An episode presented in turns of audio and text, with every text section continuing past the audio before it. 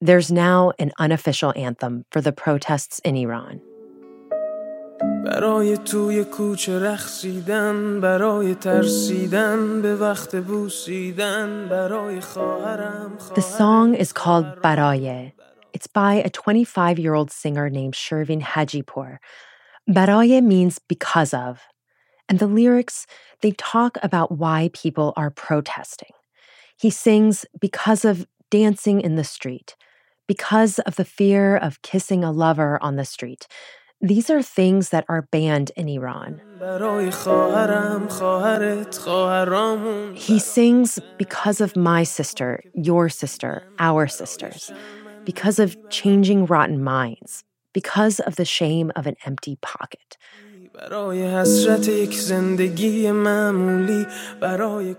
Because of yearning for a normal life.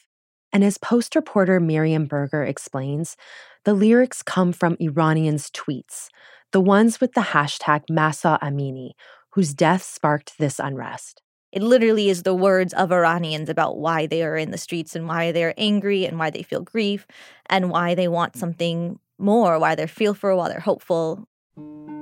The song quickly spread across the country and globe. After it racked up millions of views on Instagram, Hajipour was detained by Iranian authorities. But despite the risks, this song is still spreading. Miriam and our colleague Sana Mausi, an Iranian journalist in London, reported about why people in Iran were so moved by this song. You know, one person called it a lullaby of hope. Uh, they said that it it just spoke to them and captured so much of what they and others have been experiencing depression, grief, uh, repression, hope, you know, the things that they love about their country that are dying. You know, one person we talked to also said it was, you know, that she felt at the protest so much of this feeling of power and unity, but then she left heartbroken because she knew that this was going to be squashed. She knew that all these young people like herself who are out there are risking their lives and that, you know, Iran's leadership has come out and said it, you know, they will end these protests one way or another.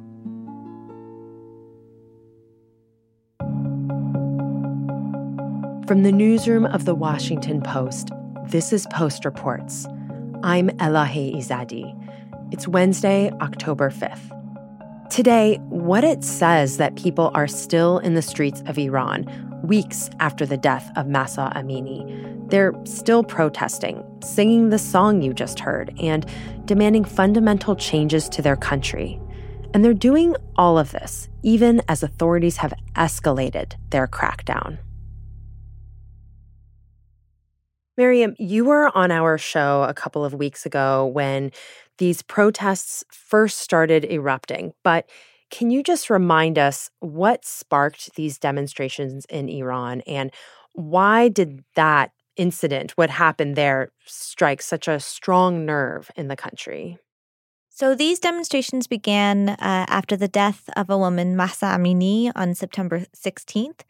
Uh, she had been taken a few days before that into police custody, allegedly for violating Iran's strict dress code for women.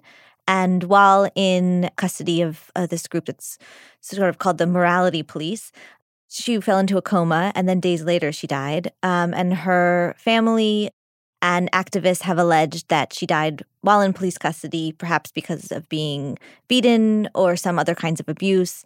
The authority said she died from a heart attack, but none of the signs on her body were consistent with that. Um, and her death really galvanized people who were both really just angry about the way that she died. And then it really became a symbol for so much of anger over you know longstanding poverty and repression and impunity and just this feeling that the government doesn't really care about people and that authorities can end up just doing what they want to do and that kind of frustration you know she was a, a woman um, kurdish iranian woman from outside of tehran she was in the capital visiting but you know across ethnic geographic class lines people have really united now around these larger causes that she's in many ways come to symbolize. Yeah, and hijab has been compulsory in Iran since the 1979 Islamic Revolution, but more recently there's a new president in Iran, right? And and so what sort of happened there with why there was this crackdown against her and others about hijab? starting this past summer, the government under very conservative President um, Ibrahim Raisi started to further enforce or more strictly enforce the rules around hijab. So, you know, this guardian unit, their members go around and can arrest women who are dressed as they think inappropriately and can take them to these so-called sort of re-education centers. That's uh, where Mahsan ended up. And so there's been these small scale protests that have been going on for, you know, weeks, months now, before even all of this, um, led by women who have been taking off their hijab in public places, sharing photos of themselves without their hijab. You know, these very small acts of defiance that can be a life or death situation in the end there.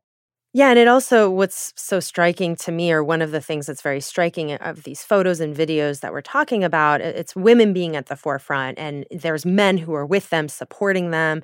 And it's this like just act of removing the hijab or cutting their hair or just showing their hair that is like the revolutionary act. But it all goes beyond the compulsory hijab. Can you speak to what the status of women's rights are in Iran?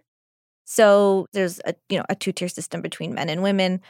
In addition to the the strict uh, dress codes that are in place, um, you know you have other restrictions on just you know basics like not being able to sing or dance, gender segregated schools, um, and then you know when it comes to children, when it comes to marriage, divorce, access to contraception, all these kinds of things, family planning. Um, you know, women are are very restricted. They have very few rights. Um, again, like with hijab, um, women find their own ways to assert their own agency. Mm-hmm. Um, there's ways in which they can push the boundaries, but it also depends on where you live in the country, what kind of money you have, what kind of family you're from, the degree to which you can even try and push those boundaries. And even when you do, you know, that can still only go so far. Um, and so part of this is also that the discrimination and repression of women has an impact on the country and the soul of the country and the economy of the country. And that's part of what's also coming forth here. One of the chances, uh, women, life, freedom. Another one is sort of bread, work, freedom, death to the dictator, which is sort of reference to the supreme leader. Across Iran, there have also been, you know, other issues around labor and water access and there's um, a, you know a large building that had collapsed because of bad uh, building codes and whatnot. There's lots of things that that had been really festering, and that Mahsa and her death just lit a spark on. And so, in these past few weeks, can you just describe how these protests grew? What have they been like, and who is participating in them? So the you know protests take different shapes around the country and have been sort of you know changing a bit as they go. But in general, it's a large swath of Iranians um, in various places of various groups. You know, it does pull from a lot of young people. There's also just like a, a large young population. And in more recent days, we've been seeing universities becoming a sort of new front of protest and even just schools as well. What happened this past weekend at Sharif University and why does that matter? So, you know, one of the latest fronts has become um, universities, um, you know, unsurprising in ways in which that universities are often, you know, places where there's a lot of activism and dissent and, you know. Right. Um, but, you know, this is an elite university um, in Tehran and security forces surrounded it and, you know, really just went in on protesters who, you know, did not want to be leaving and they were arrested. Um, you know, we have these videos um, of what appears to be, you know, uh, tear gas. Of fire being fired uh, at protesters by security forces. Um, these really startling images, you know, especially given that this is these are students at a university in the capital city. The best and brightest of the country, right? Yes, um, and and they're the ones who are also putting themselves on the line. So, how exactly has the government cracked down on the protests? What has happened in recent days? So, Iran's supreme leader, Ayatollah Khamenei, spoke for the first time on Monday in response to the protests. این برنامه ریزی کار آمریکا کار رژیم غاصب و جعلی صهیونیستی And as he's done before. Um, he dismissed them. He said that they were a conspiracy by the West, by America, by Israel, that they were caused, you know, by foreign instigators. He said he was heartbroken by Mahsa Amini's death, but, you know, again, just dismissed the whole thing as being against Iran, against the Islamic Republic, against, you know, anyone who attacks the police, that they're instigators, these can't be good people. Um, very like dismissive. Very dismissive and it was sort of predictable, but at the same time, also another sign of, you know, what could be an even worsening crackdown. Mm. You know, part of what the government does is they dismiss this as being caused by uh, foreign influence. And in part because these protests have been centered in much of this time in Kurdistan province in Iran um, and amongst Kurdish communities who have, you know, faced long term discrimination as well as a sign of unease, the government, uh, you know, the Iranian government um, has also been attacking Iranian Kurdish opposition parties that live in right now Kurdish areas of Iraq. So there's Kurdish communities around uh, around the Middle East. Iraqi Kurdistan is sort of an autonomous area, and so there's been attack, deadly attacks there, and it's again one of these other ways in which you know efforts by the government to sort of point blame, you know, at outsiders um, and say this isn't coming from within this isn't Iranians. Whereas, you know, every Iranian who's in the street says, Hi, this is me. this is what I want. And how has it been on the ground? How have authorities and, and police forces been responding to the protesters? So there's been just an ongoing crackdown arrests, live fire at protests, tear gas, forceful arrests. People are being summoned consistently for things that they have, you know, said either participating in protests, who they know, etc. You know, we spoke to one person Monday who said, you know, that he was spending a lot of his time either at protests or looking for his friends who were being detained. And then on Tuesday morning, Tehran time, he said that he had been summoned and we have not heard from him since. He hasn't responded to messages. Wow. And so, you know, this is this is part of why um, the detention of Shervin Hajipour, the singer of Baraye, his situation also, you know, it just it resonated again so much with people because they've seen that happen again and again. Like the like the situation with Mahsa Amini, they've seen abuse by authorities happen against them, their families, their friends. Do we know how many people have been killed or arrested or injured? It's really hard to get exact figures, in part because the internet shutdowns and restrictions. There's also, you know, many people can't even talk until, let's say, 12 at night when sometimes there's more, you know, internet or cellular service. Mm. Um, but based on figures that we have from various uh, human rights groups, anywhere from you know at least 50 to 130 people have been killed um, and that's just the numbers that people have been able to verify. You know hundreds thousands at this point have been injured and arrested. Um, you know the official figures are incomplete. Um, there also have been you know members of the revolutionary guards police officers who have been killed as well in the unrest. But we don't have any any set figures. And and yeah. there's intimidation against families also about not coming forward when you have had someone arrested or killed after the break we dig into how difficult it is to get accurate information out of Iran. We'll be right back.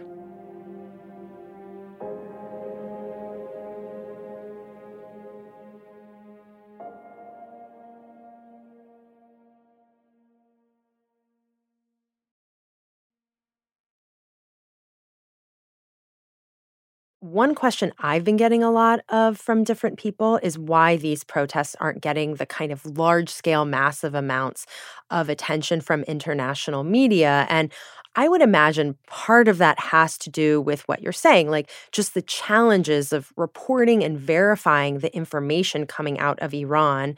Would you say that's the case? And can you talk through what some of those challenges are? Yeah, I think, you know, in this case, one of the challenges is, you know, that many Western journalists can't access the country itself. Yeah, like they can't even get in. Can't even get in. And then, you know, working with journalists within um, can also put those journalists at risk. And, you know, we have so many um, videos that, you know, even despite, again, all the shutdowns that are making it so that it's even harder to get these images and videos out you know people are still getting them out and it's hard to verify you know sometimes if you don't um, have you know it takes time you also have to have sort of certain factors that you can look for and so you know unfortunately there's a lot of these videos that you know, we think we know what's happening, but we can't say for certain. And, you know, our job is to be able to say things for certain. Yeah. Um, and a lot of this is also circulating on social media in part because of, again, the sort of issue of media access within the country. Right. And so these then become the mediums in which people can get this information out. I think a lot of people are also not exactly sure where this is going to go, you know, both within Iran and obviously outside of Iran. But, um, and so I think there's a lot of fear too right now that what we're seeing is just going to get less because there'll be more restrictions and also just bloodier because the longer this goes on, you know, the less, the fewer good options that people have there yeah, yeah. And like to the point about verifying, there's also can be a lot of misinformation and that can be dangerous too because if something is circulated and then it comes to pass that that's actually like an old video or something that might um, you know, question the legitimacy of all of the content we're seeing. Exactly. I mean, you know, uh, in part because of decades of repression within Iran, you have a lot of exile groups and, you know, Several of them have their own media arms and their own narratives and incentives and information that they would like out, whether true or not, also. And so, you know, there are sources of misinformation, of course. It's just like and really complicated. Very complicated. Yeah. yeah. Our colleagues at the Post have done vetting of videos recently, um, the videos that have come out on social media. Can you talk a little bit about what they've learned from trying to report on what's happened there? They've been, you know, spending a lot of time reviewing hundreds of videos, images, talking to protesters, talking with human rights analysts and activists.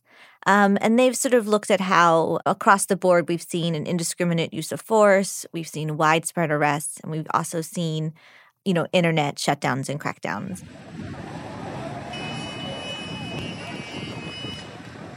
They also worked to geolocate videos that appeared to be showing security forces uh, shooting at protesters. So, you know, they could confirm cases from seven cities. And, you know, just from the noises that you hear, you can't often just know for sure that it is live fire, but they were able to determine that in least two cases, high, high probability. And so again, you know, it's these small details that are difficult to, you know, nail down from these kind of videos. But when they do, they they become part of this bigger picture that we see emerging from who what we hear from people on the ground, from activists, what we read in the media, etc. Miriam, we've seen uprisings and protests from Iran from time to time, and this most recent movement has been described as one of the most serious challenges to the Islamic Republic in years. Can you explain how this moment compares to past uprisings? What makes this moment different? You know, we're at a sort of point in which it's, again, not clear where this is going. Part of what is different this time is the wide cross sections of the countries that are mobilizing here, that you have women's issues at the forefront, that you have, you know, the name of a Kurdish woman also being chanted at protests. In the last period of unrest in 2019, the government shut down the internet way faster. Mm. Um, that was uh, stopped sooner um, in terms of the unrest. You know, it took a toll both obviously on like people themselves, it took a toll on the economy. It's not exactly clear why they haven't done the same this time. It's restricted, but it's still up. I also remember, like in 2009, during that big uprising, there were leaders who were quickly imprisoned. And it doesn't seem like there's any leader right now leading this movement. Yes, so this is definitely a leaderless movement. In the summer, in July, August, you know, some key women's activists were being arrested. And, you know, over time, of course, key activists are, are constantly arrested, but it's not one person, one group, one anything that's really sparked this or is leading it. And so in that case, yes, it, it is also harder to stop because it's a leaderless movement. So, you know, there are artists, there are point people who are constantly being arrested, but new people take right. their place. Miriam, how has the United States and any other, you know, foreign or international entities responded to the protests? So, you know, from the start, you had sort of expected condemnation of the crackdown from the United States, from the United Nations, you know, other Western and European countries. More recently, the uh, European Union, Canada, the United States have, you know, said that they're going to impose more sanctions on various groups involved with the crackdown you know, the United States has already sanctioned the so called morality police who had first arrested Mahsa Amini and said that they were going to make a few changes in sanctions policies to increase access to you know some kinds of technologies that Iranians currently or until now have not been able to access. But that doesn't get around the larger internet censorship and crackdowns happening right now. And so, you know, the response has been to some degree what usually happens, which is sort of condemnation and sanctions. It, you know, it's a fine line in terms of also, you know, supporting a protest movement and not being seen as getting involved in it and especially in a place like Iran where you know the government is quick to blame outside forces it is important for people to have this very clear independence but so far there hasn't been a particularly robust response stepping back and looking at how this has unfolded you know in the beginning it seemed like these protests were really striking but the expectation was they would be squashed and now several weeks still going and this protest song, this anthem has come out and has completely gripped the country in Iran and also people all over the world. What big question are you left with? I guess I'm just wondering what's going to happen to people. Yeah. And I think a lot of people are wondering where does this go and how far does it go? From who we've talked to in Iran and, and analysts, you know, don't think that this is going to be the end of the clerical leadership of Iran. It's a very strong system you know, it's not as if there's right now a specific group that's looking to replace it uh, inside Iran or has the power to. But what changes can be made in the meantime, or what does this mean for the next protest movement? If not now, you know, people are going to continue to have these grievances. They're going to grow. You know, the demands to have freedom, which is just one of the words you hear all the time in protests. You know, people want that and they will get it or they will do whatever they can to try and get it. And so I guess I'm just wondering, you know, what will happen to the people who want these things? Thanks, Miriam, for your time. Thank you so much. Miriam Berger is a foreign affairs reporter for The Post. The story was produced by Alana Gordon. On Tuesday, Iranian state media reported that the singer Shervin Hajipour had been released on bail. His lawyer did not respond to the Post's request for comments. Hajipour later posted on Instagram a message thanking his supporters and expressing love for Iran. He also denounced how his song was used politically outside of the country. Some Iranians suspect he may have been pressured to say that. That's it for Post Reports. Thanks for listening. Today's show was mixed by Sean Carter and edited by Reena Flores. Thanks to Sana Mauzi for additional reporting on this episode, and Yeganeh Torbati for translation assistance. If you want more information about how the Post vets videos from Iran, check out our comprehensive visual investigation on our website. Our visual forensics team works tirelessly to verify the accuracy of videos and images so they can give a fuller picture of what's happening on the ground.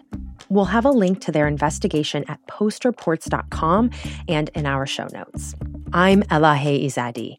We'll be back tomorrow with more stories from the Washington Post.